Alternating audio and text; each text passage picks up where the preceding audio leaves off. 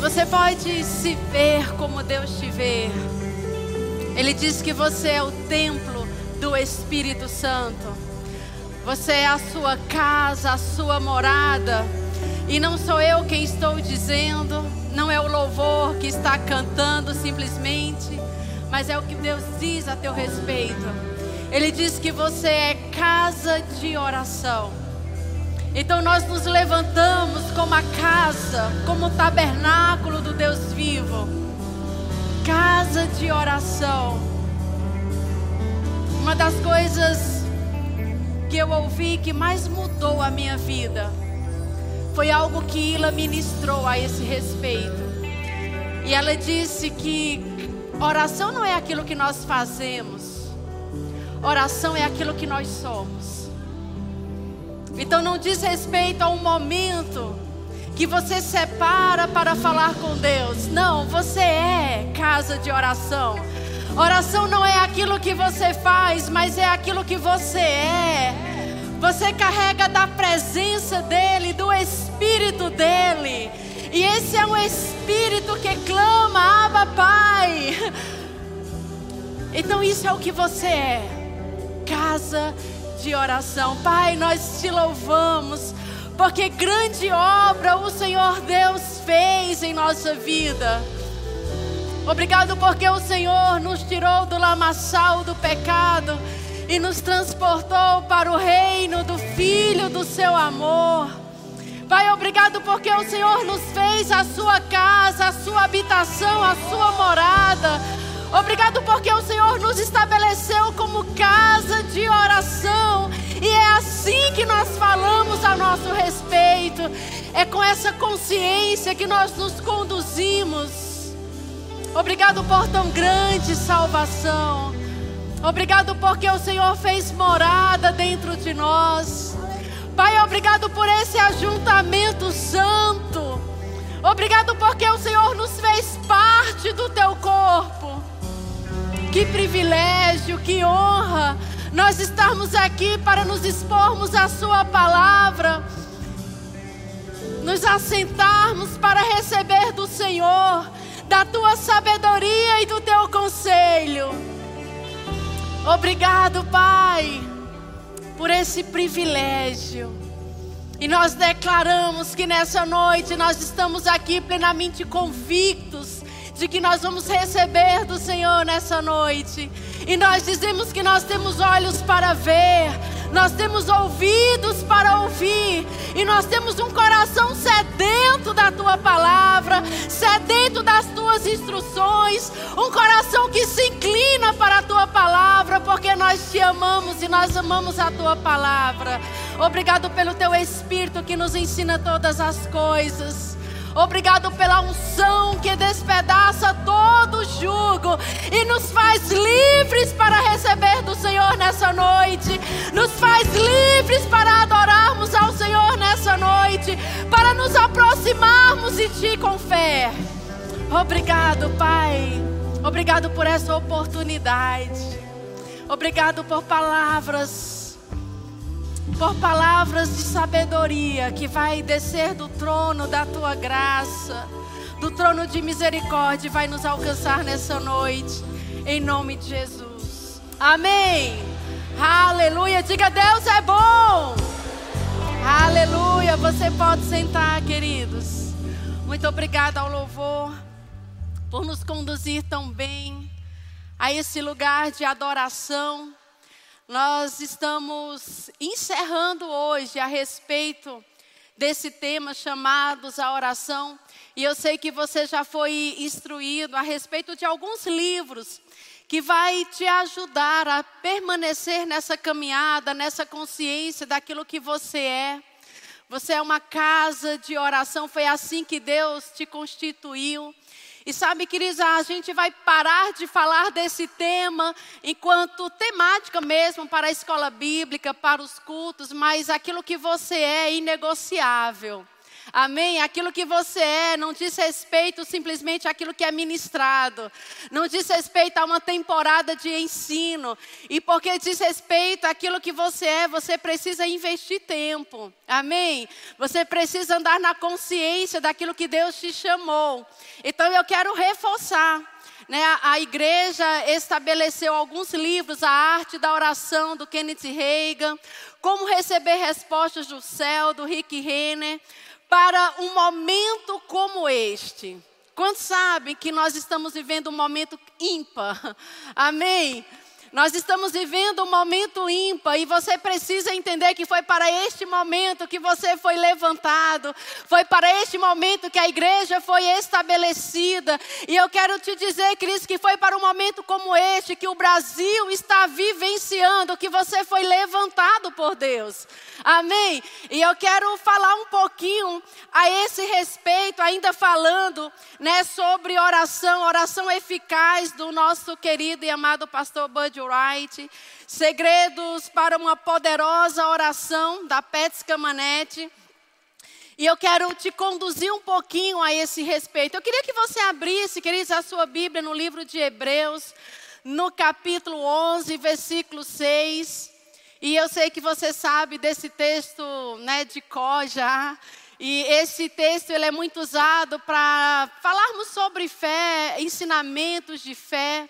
E eu quero que você entenda que a nossa vida de oração, aquilo que nós somos, casa de oração, é antes de nada um ato de fé. Amém? Quando nós, no, quando nós nos colocamos nesse lugar de oração, isso é um ato de fé. Nós precisamos estar nesse terreno de fé. E Hebreus 11, no versículo 6, diz assim: De fato, sem fé é impossível agradar a Deus, porquanto é necessário que aquele que se aproxima de Deus creia que Ele existe e que Ele se torna galardoador do, dos que o buscam. Então, como é que nós vamos falar de oração a partir de um texto né, que nós usamos tanto para ensinar sobre fé? É, é esse entendimento que você precisa ter, queridos. Oração é um ato de fé. Amém? A Bíblia diz que sem fé é impossível agradar a Deus. E eu sei que você tem um coração para agradar ao Senhor, mas eu vou te dizer: não há nada que você possa fazer para agradar ao Senhor se aquilo que você fizer não estiver num lugar ou num terreno chamado fé. Se aquilo que você tem para oferecer ao Senhor não for um ato de fé, você não tem como agradar ao Senhor. A Bíblia diz que, na verdade, tudo aquilo que não provém de fé é pecado, e por isso mesmo ele também diz que o justo viverá pela fé. Então, quando a Bíblia diz que o justo viverá pela fé, você precisa ter o mesmo entendimento ou a mesma postura que Jesus teve diante das Escrituras. Jesus, ele se reconheceu nas Escrituras. Ele lê Isaías no capítulo 61 e ele sabe, está falando de mim. Foi a mim que o Senhor ungiu para apregoar o ano aceitável ao Senhor. Ele sabia e quando ele pôde é, lidar com as tentações no deserto, as palavras que saíram da sua boca foram palavras que ele aprendeu da parte de Deus. Foi se inspirando nas Escrituras. Você está comigo? Então, quando a Bíblia diz que o justo viverá pela fé, você precisa ter esse mesmo procedimento e você se reconhecer nas Escrituras, assim como Jesus, ele se reconhecia nas Escrituras. Então, o justo está falando de você e a Bíblia diz que o teu meio de vida é a fé. Então, não é o seu trabalho, o seu meio de sobrevivência, não. A fé é o teu meio de vida. É pela fé que nós vivemos, é pela fé que nós nos movemos, é pela fé que nós nós nos aproximamos de Deus. E sabe, queridos, oração é algo que você faz para se aproximar de Deus. Entende? Oração é aquilo que nós somos, nós somos casa de oração, mas nós precisamos fazer essa casa de oração funcionar. E quando você ora, você está se aproximando de Deus. A oração é esse movimento que te aproxima de Deus. Eu poderia dizer que é um dos movimentos que te aproxima de Deus.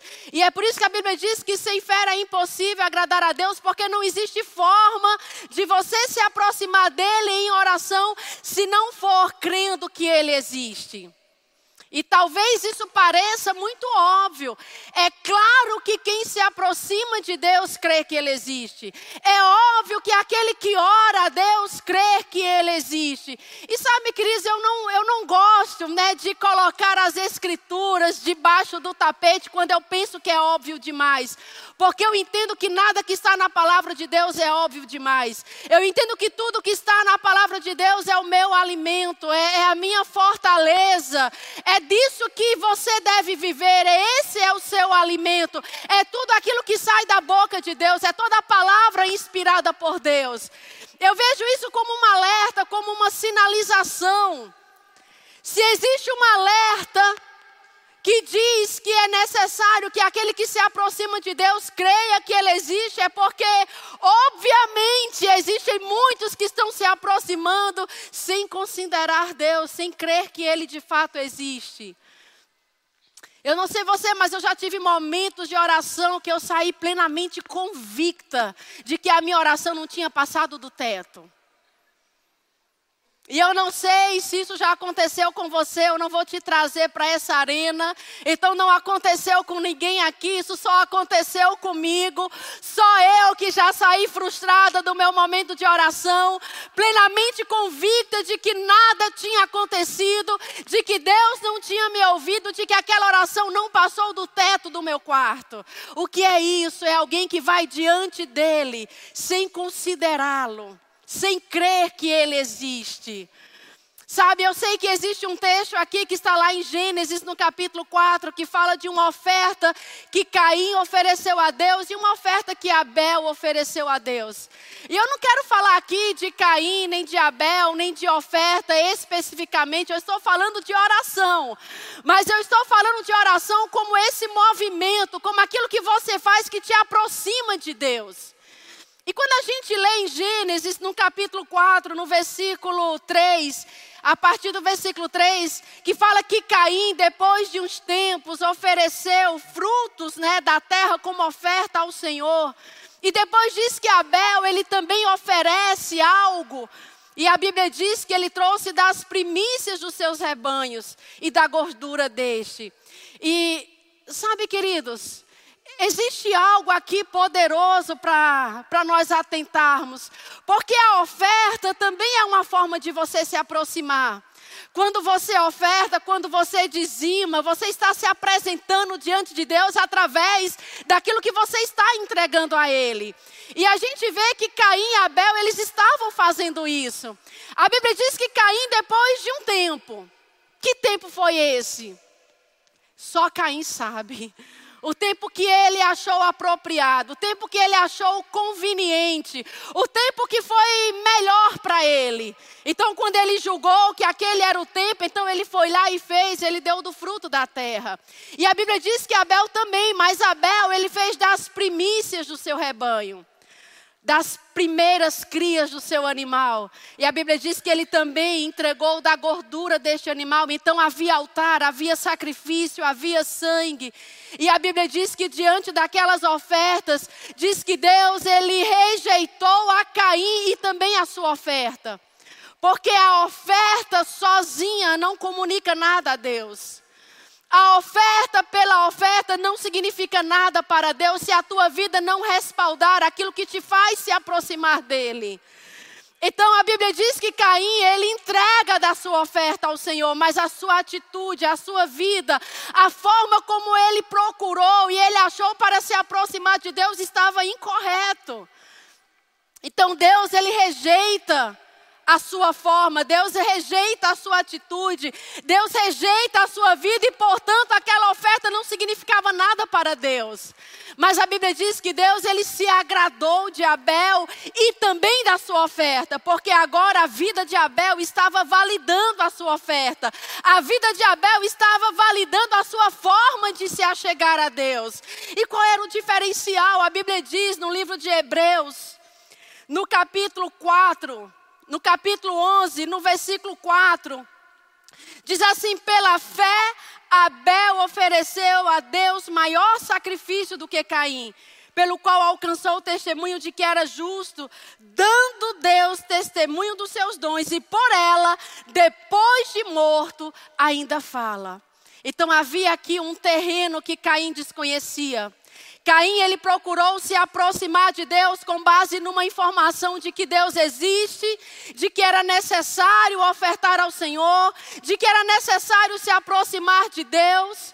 Mas a Bíblia diz que Abel, ele foi diante de Deus, plenamente convicto daquilo que ele estava fazendo. Abel sabia plenamente diante de quem ele estava indo. E porque Abel tinha essa consciência que ele estava indo diante de Deus, ele não foi de qualquer forma. Ele se reposicionou, ele se recolocou no lugar onde ele saberia que assim ele seria aceito, de que assim a sua oferta seria aceita. Então existe um lugar, queridos, que nós nos posicionamos em fé. Existe uma forma de nós nos colocarmos diante de Deus. Existe uma forma de nós irmos diante dele. Que forma é essa? Plenamente convicto de quem ele é, plenamente convicto de que ele existe, plenamente convicto de que ele vai nos ouvir e porque ele vai nos ouvir, ele também vai nos responder. Então nós não vamos de qualquer forma. A gente não faz como Caim, a gente faz como Abel. Abel sabia exatamente diante de quem ele estava indo. Quando você vai diante de uma autoridade, você não vai de qualquer jeito. Você pode até falar uns com os outros de qualquer jeito, mas se nós estamos diante de uma autoridade, a gente se ajeita, a gente pensa naquilo que a gente vai falar, a gente procura a melhor forma, o melhor. Porque a gente reconhece a autoridade, então nós precisamos reconhecer diante de quem que nós estamos indo. O autor de Hebreus diz que é necessário que aquele que se aproxima creia. Então, queridos, quando nós nos posicionamos nesse lugar de oração como casa de oração, nós precisamos estar plenamente convictos, depositando a nossa confiança, estar posicionado nesse lugar de fé, persuadido de que Ele existe e que Ele se torna galardoador daqueles que o buscam. Daquele, creia que Ele existe. O verbo existir está relacionado ao verbo ser. Isso me lembra quando Deus ele revela o seu nome a Moisés no livro de Êxodo. No livro de Êxodo, no capítulo 13, a Bíblia diz que Deus, ele manda Moisés ir diante do povo. E diz que a grande missão que Moisés tinha era tirar o povo da escravidão do Egito. Ele deveria ir diante de Faraó. E a Bíblia diz que Moisés, entre tantas outras coisas, ele diz assim ao Senhor, no versículo 13: Quando o povo me perguntar qual o seu nome, que lhes direi eu? Disse Deus a Moisés: Eu sou o que sou. Disse mais: Assim dirás aos filhos de Israel: Eu sou, me enviou a vós outros. Esse foi o nome que Deus se revelou a Moisés. Essa, esse verbo ser também é o mesmo verbo que dá origem ao nome Jeová, o Senhor. E é assim que ele se revela para Moisés: Eu sou o que sou. Isso fala da absoluta existência de Deus. O livro de Hebreus diz que nós devemos se aproximar dele, crendo que ele existe, crendo que ele é e que ele se torna galardoador. E ele se revela para Moisés exatamente dessa forma: eu sou o que sou.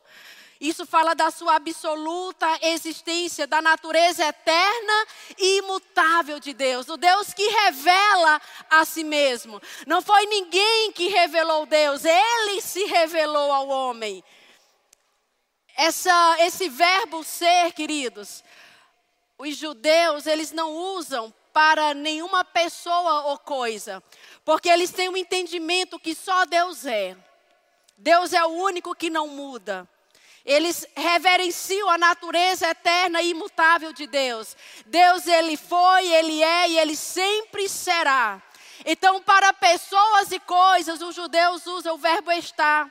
Porque o verbo estar está relacionado a tudo aquilo que é suscetível à mudança. Coisas mudam, pessoas mudam, situações mudam, mas Deus não muda.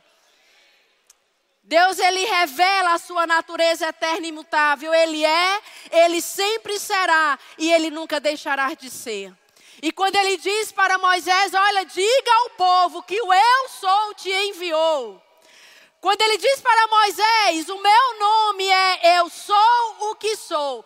Deus estava dizendo para Moisés: Olha para o povo, fala para o povo que eu serei para eles aquilo que eles precisarem que eu seja. Literalmente, eu sou o que sou, significa eu serei para você aquilo que você precisar que eu seja.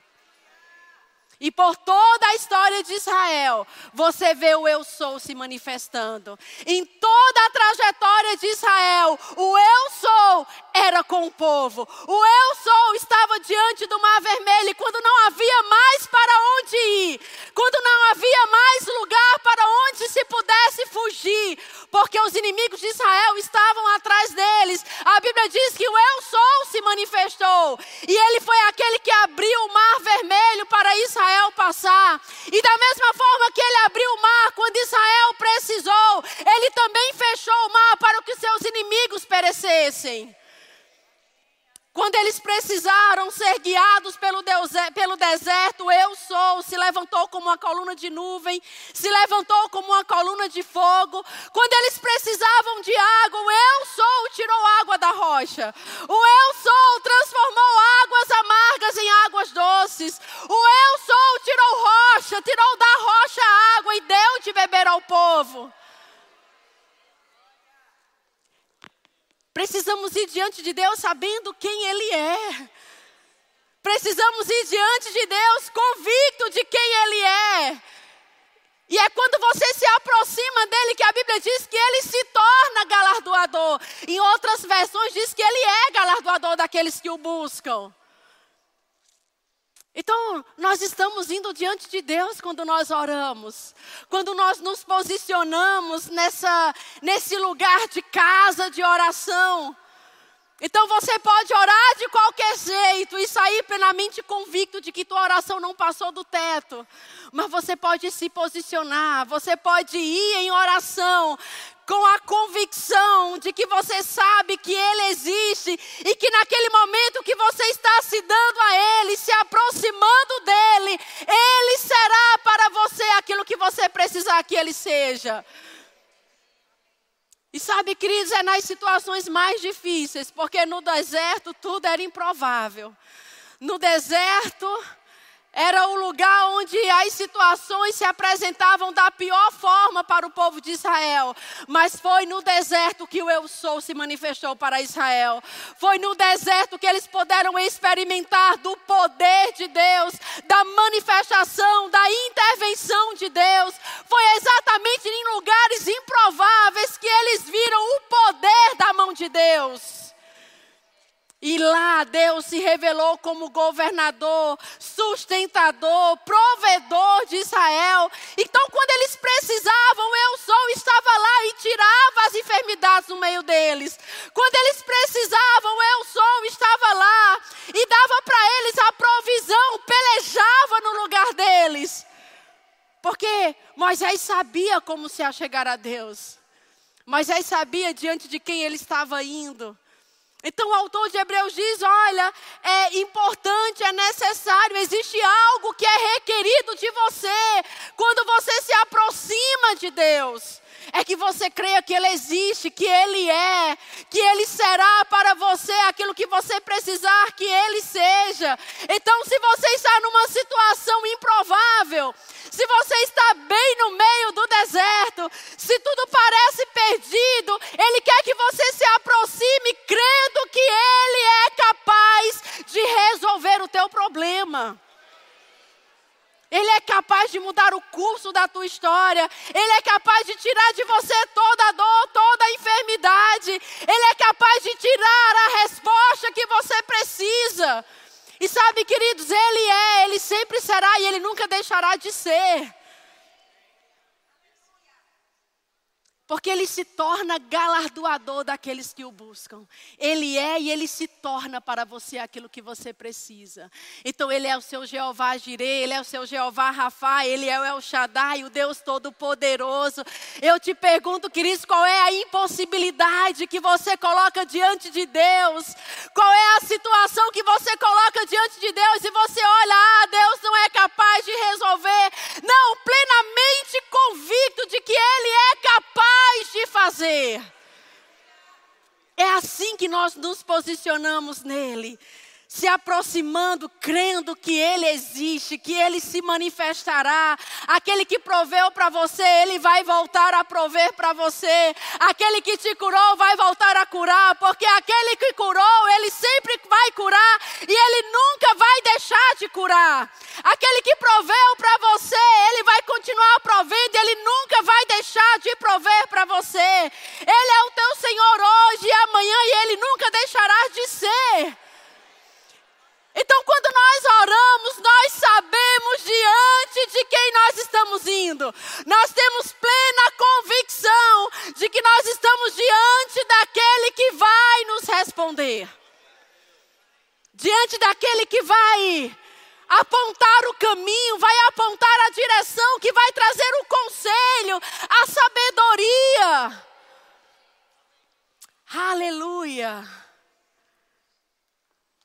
Salmo 5, no versículo 3, Davi diz assim: De manhã, Senhor, ouves a minha voz, de manhã te apresento a minha oração, e vou dormir,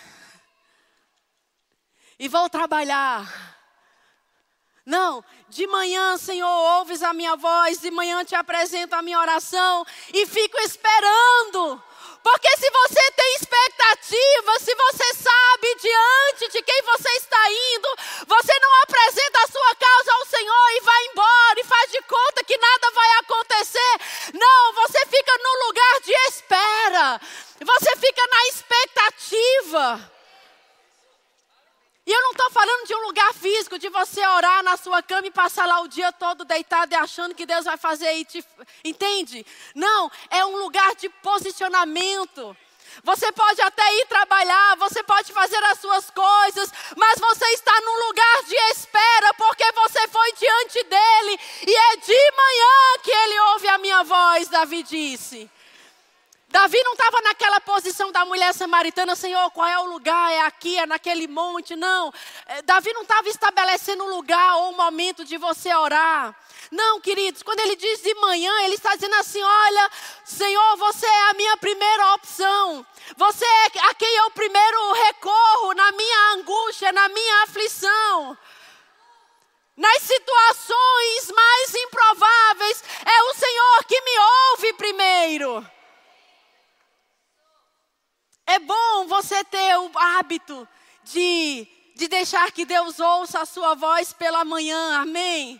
Mas não era só disso que Davi estava falando. Davi estava dizendo assim: Senhor, é a você que eu considero primeiro. É você, é a primeira pessoa a quem eu vou recorrer. E ele estava tão convicto de que Deus iria responder a ele, que ele diz: Eu oro e eu fico esperando. Eu oro e fico com expectativa, porque eu sei que ele vai me responder. Eu sei que ele vai se manifestar a mim. Eu sei que virá uma intervenção dos céus.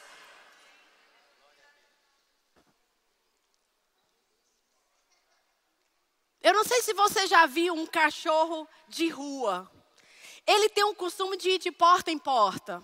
Então ele fica ali na porta de um, se alguém der comida, ele vai ficar, e ele vai ficar, se alguém enxotar, ele vai na porta de outro, e se o outro enxotar, ele vai procurar um outro lugar, ele vai virar um, uma, um lixo, vai tentar abrir, rasgar uma sacola ele vai tentar comer daquilo que ele encontrar, mas ele fica mendigando de casa em casa, ele fica exposto a sol, a chuva, ele, ele fica exposto que alguém em algum momento olhe para ele e use de misericórdia com ele. Mas deixa eu te dizer, queridos, Deus ele não te fez para você ficar batendo de porta em porta.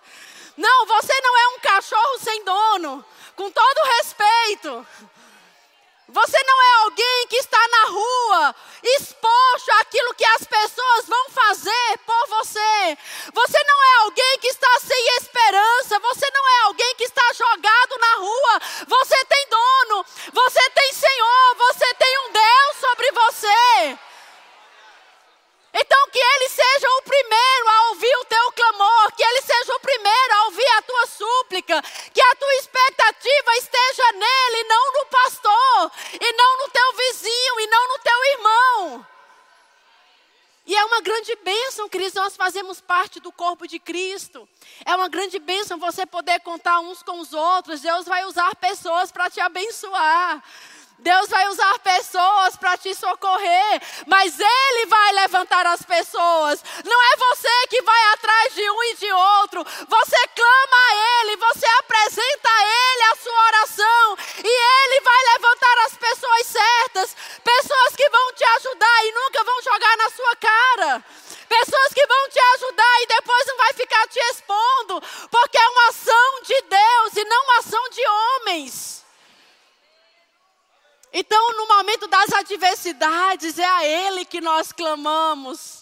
É Ele que vai ouvir, primeiramente, qual é a nossa causa, qual é a nossa queixa, qual é a nossa súplica. É diante dele que nós colocamos em oração. E aí nós ficamos como? Esperando, porque Ele vai agir. Você entrega tudo a Ele, você sabe, Ele vai se mover a meu favor. Ele proveu e Ele proverá de novo. Ele curou e Ele vai curar de novo. Ele me deu a solução e Ele vai me dar de novo. Ele me deu a direção e Ele vai me dar de novo.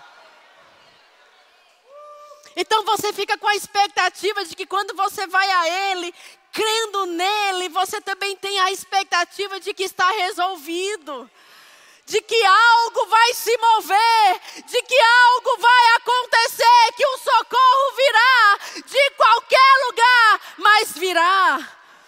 O socorro pode vir da sua casa, pode vir de familiares, pode vir de ministros da igreja, pode até vir do seu pastor, mas foi Deus movendo as peças, foi Deus orquestrando para que você seja abençoado e não exposto, para que você seja alcançado e não defraudado.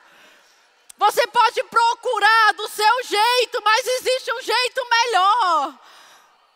E é tão mais fácil se posicionar nesse lugar de fé indo diante de Deus, sabendo quem Ele é, sabendo que Ele será para mim hoje aquilo que eu precisar que Ele seja, sabendo que amanhã Ele será para mim aquilo que amanhã eu precisarei da parte dEle, e que nunca deixará de ser assim, porque Ele é o nosso governador, o nosso sustentador, o nosso provedor. Aleluia! Aleluia, aleluia. Abacuque no capítulo 2, versículo 1, diz assim: Por-me-ei na minha torre de vigia, colocar-me-ei sobre a fortaleza e vigiarei para ver o que Deus me dirá. Não é para ver se Deus me dirá algo.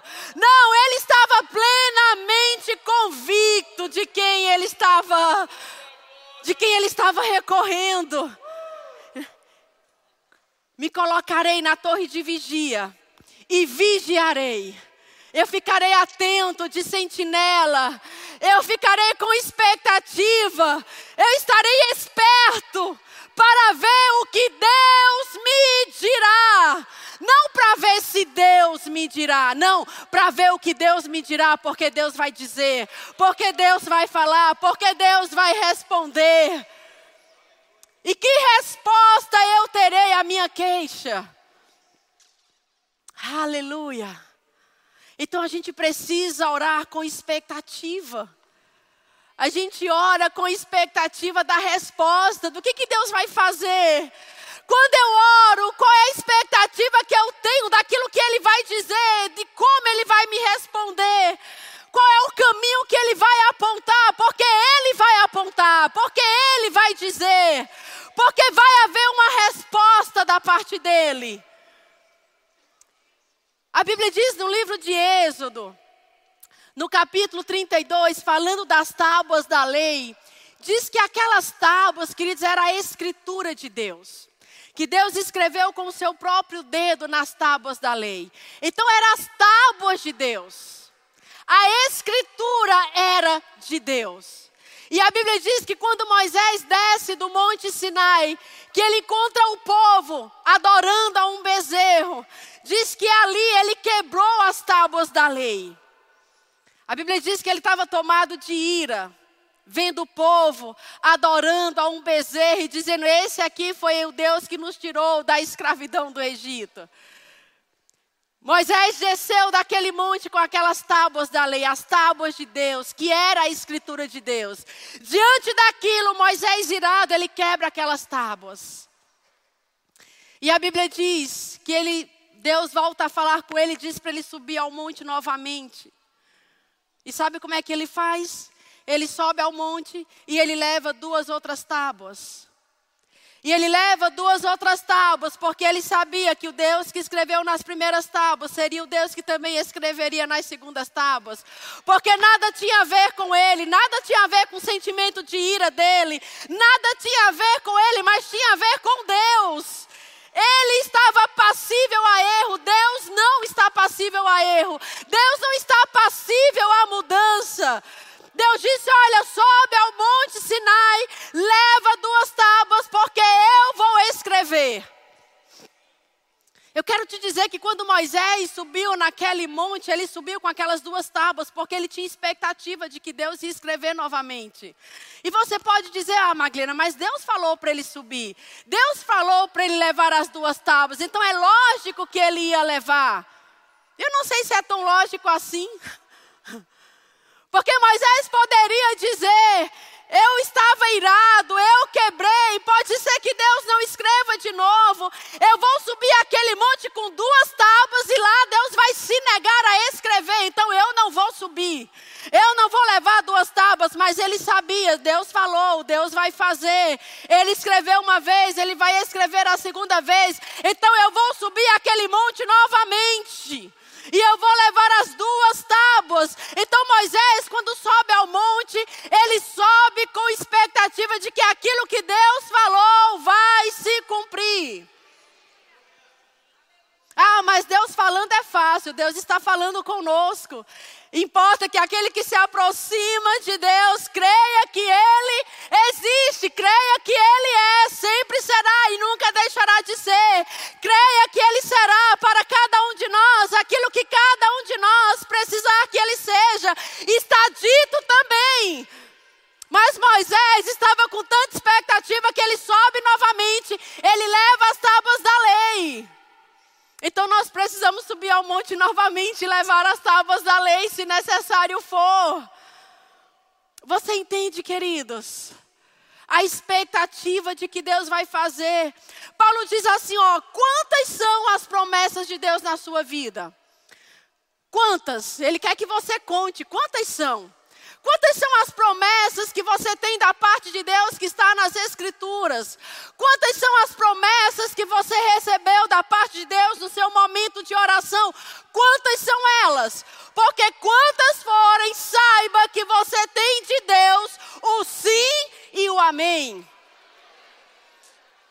Então nós temos promessas da parte de Deus, de que nós não estamos sozinhos, de que nós não estamos jogados ao Deus dará, não. Nós estamos debaixo da sua poderosa mão, debaixo da sua potente mão. Nós temos promessas de provisão, de segurança, de misericórdia, de que nós temos um Pai que é por nós e que não é contra nós. Então nós temos uma palavra da parte de Deus. Quantas são as promessas de Deus? Então você coloca, até na tua vida de oração, você coloca as promessas de Deus na sua boca. E você apresenta as promessas diante de Deus. Você coloca aquilo que Ele colocou no seu coração também na sua boca, na sua vida de oração. Apresenta a palavra dele a Ele.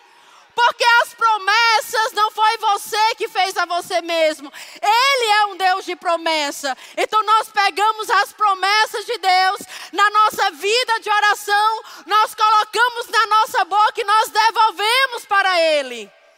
E a Bíblia diz que Jesus, ele é o sumo sacerdote da nossa confissão.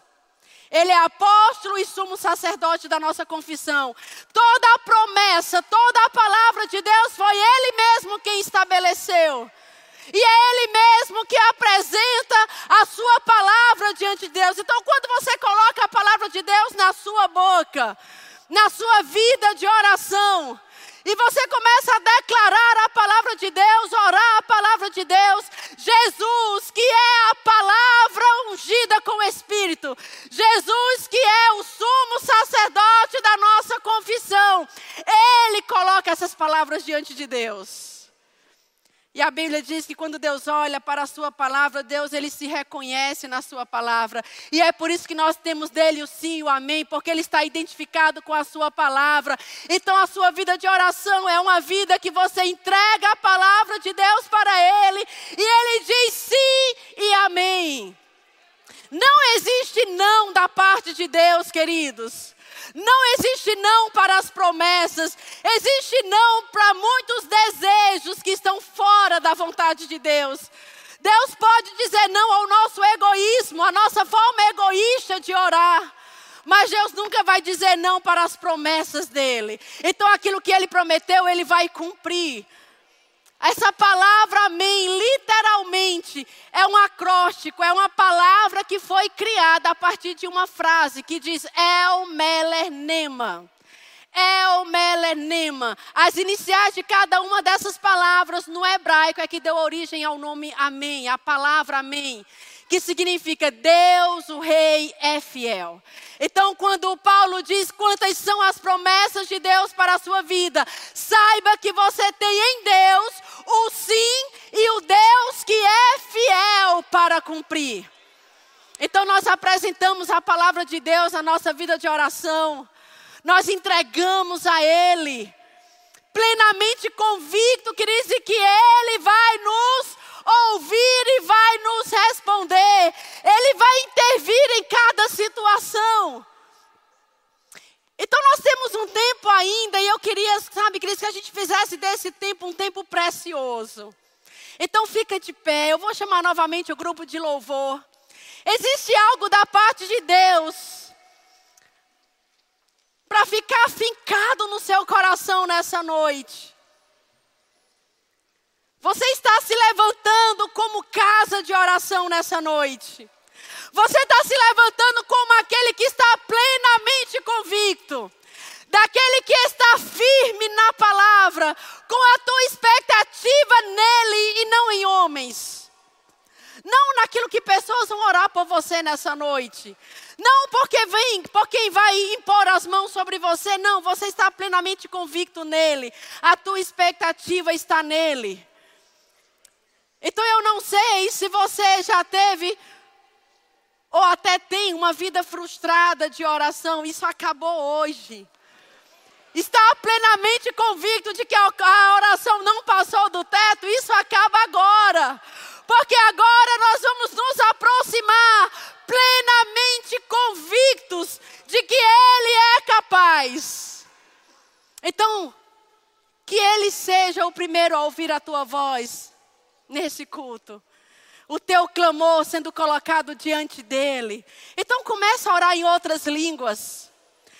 Existe um chamamento, queridos, da parte de Deus, para que você se levante naquilo que Ele te chamou, porque Ele quer te usar no meio da tua casa. Ele quer que você seja casa de oração, dentro da sua casa, no meio da sua família, no meio da sua parentela. Ele quer que você seja uma casa de oração na sua cidade. E deixa eu te falar uma coisa. A Bíblia diz que quando o povo de Israel estava gemendo debaixo de escravidão, que o povo começou a clamar. E a Bíblia diz que gemendo o povo clamava. E Deus ouviu o clamor daquele povo. Mas a Bíblia diz que quando Deus ouviu o clamor daquele povo, Deus ele se lembrou da aliança que ele tinha com Abraão, Isaac e Jacó. E por causa dessa aliança, Deus então mudou a sorte do povo. Deus mudou a história daquele povo. Deus tirou aquele povo do meio da escravidão do Egito. E Deus os colocou em liberdade. Mas o que moveu a mão de Deus, o agir de Deus, não foi o clamor, não foi o gemido. Foi porque diante daquele gemido ele se lembrou de uma aliança que ele tinha com Abraão, Isaac e Jacó. E por causa da aliança ele mudou a história daquele povo. E deixa eu te dizer, quando você se coloca diante de Deus em oração, quando você vai diante dele, quando você se coloca diante dele, quando você clama, quando você chora, quando você geme em oração, Deus ele não precisa mais se lembrar de uma aliança do passado. Não, ele não precisa mais se lembrar de Abraão, de Isaac, de Jacó. Ele se lembra que ele tem uma aliança com você em Cristo Jesus. É de você que ele lembra e é por sua causa que ele vai mover céus e terra. Então comece a orar, dá voz ao Espírito, ora em outras línguas. Ora pra chequedere levrama mamamá cheque. Nombra sequedere levrama mamamá sequedere levrar cheque. Coloca a tua causa diante de Deus. E uma vez que você colocar a sua causa diante de Deus, se coloque disponível para responder ao chamamento que é dele.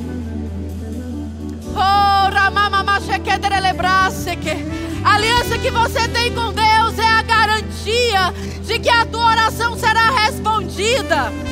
As promessas que Deus te deu são as garantias que a tua oração será respondida. Ora, massa kedere lebra bra bra kedere levro somoro lo brache que. Nindro somoro lo brache kedere lebra bra bra kedere levrasse que. Ora, massa kedere levra mama mara la brache kedere lebra bra brache que. Londra sama mama macha kodoro lo brache que. Nebra mama mama mara la brache kedere kedere lasse que. Oh, aliança é a garantia. A minha palavra é a garantia. Oh, brace que dere lebra bra brache que. Oh, mama mama que. Ainda no Egito o sangue foi dado por sinal. E em todas as portas que havia a aspersão do sangue, a Bíblia diz que o destruidor passava de modo que a morte não operava nas habitações de Israel sangue de animais sendo aspergidos sobre os umbrais das portas. Mas sobre você é o sangue do Cordeiro. Sobre você foi aspergido o sangue do Cordeiro, o precioso sangue de Jesus.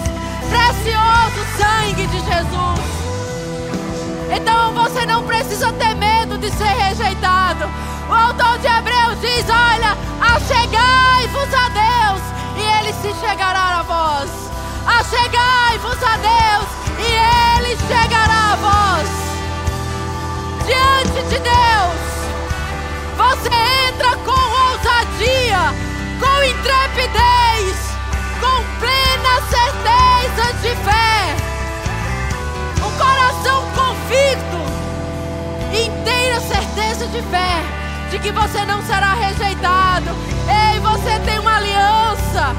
Você é um altar de adoração. Você é um altar de intercessão. Existe sangue nesse altar. Existe sangue sobre você. Existe sangue sobre você. Ora, mamama, chequedere, lebrocha, condoro, bra, bra, bra, bra, bra, seque. Nombra, mamama, chequedere, lebra, bra, bra, seque. Oh, E quando eu não sei o que orar, e quando eu não sei o que dizer, Ele disse: Eu vou para a sua vantagem, porque quando eu for, eu vou enviar um que é consolador, que é ajudador, que é o confortador. Ele vai te ajudar. Quando você não souber como orar, ele vai interceder. Então você não está sozinho. Você não tem que trilhar esse caminho sozinho. Existe um ajudador. Existe um ajudador. Então, quando eu não tenho mais o que dizer, quando eu não tenho mais palavras para colocar diante dele, quando eu já não tenho mais lágrimas, quando já não há mais gemido, ei, existe alguém que intercede em nosso lugar. Então você abre a sua boca e você dá voz ao Espírito. Dele braça que. Oh, bracha que dele bra bra bra bra bracha quando não bracha que. Brecha babara na braça que dele baba baixa que. Oh, bracha cadara la baba baixa que. E aí quando você ora, que ele se manifesta. É enquanto você ora, enquanto você ora, ele se revela como escudo. Enquanto você ora, ele se revela como governador, sustentador, provedor. Enquanto você ora, ele manifesta cura. Enquanto você ora, ele dá provisão. Enquanto você ora, portas se abrem, portas se fecham. Enquanto você ora, jugo é despedaçado. Enquanto você ora, cadeias são prisões são abaladas enquanto você ora.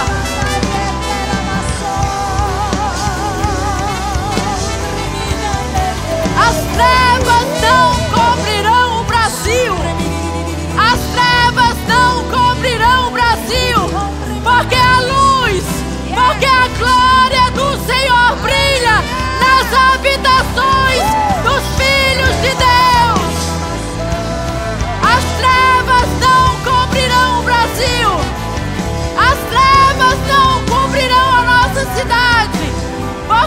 glória do Senhor habita, resplandece, brilha nas habitações.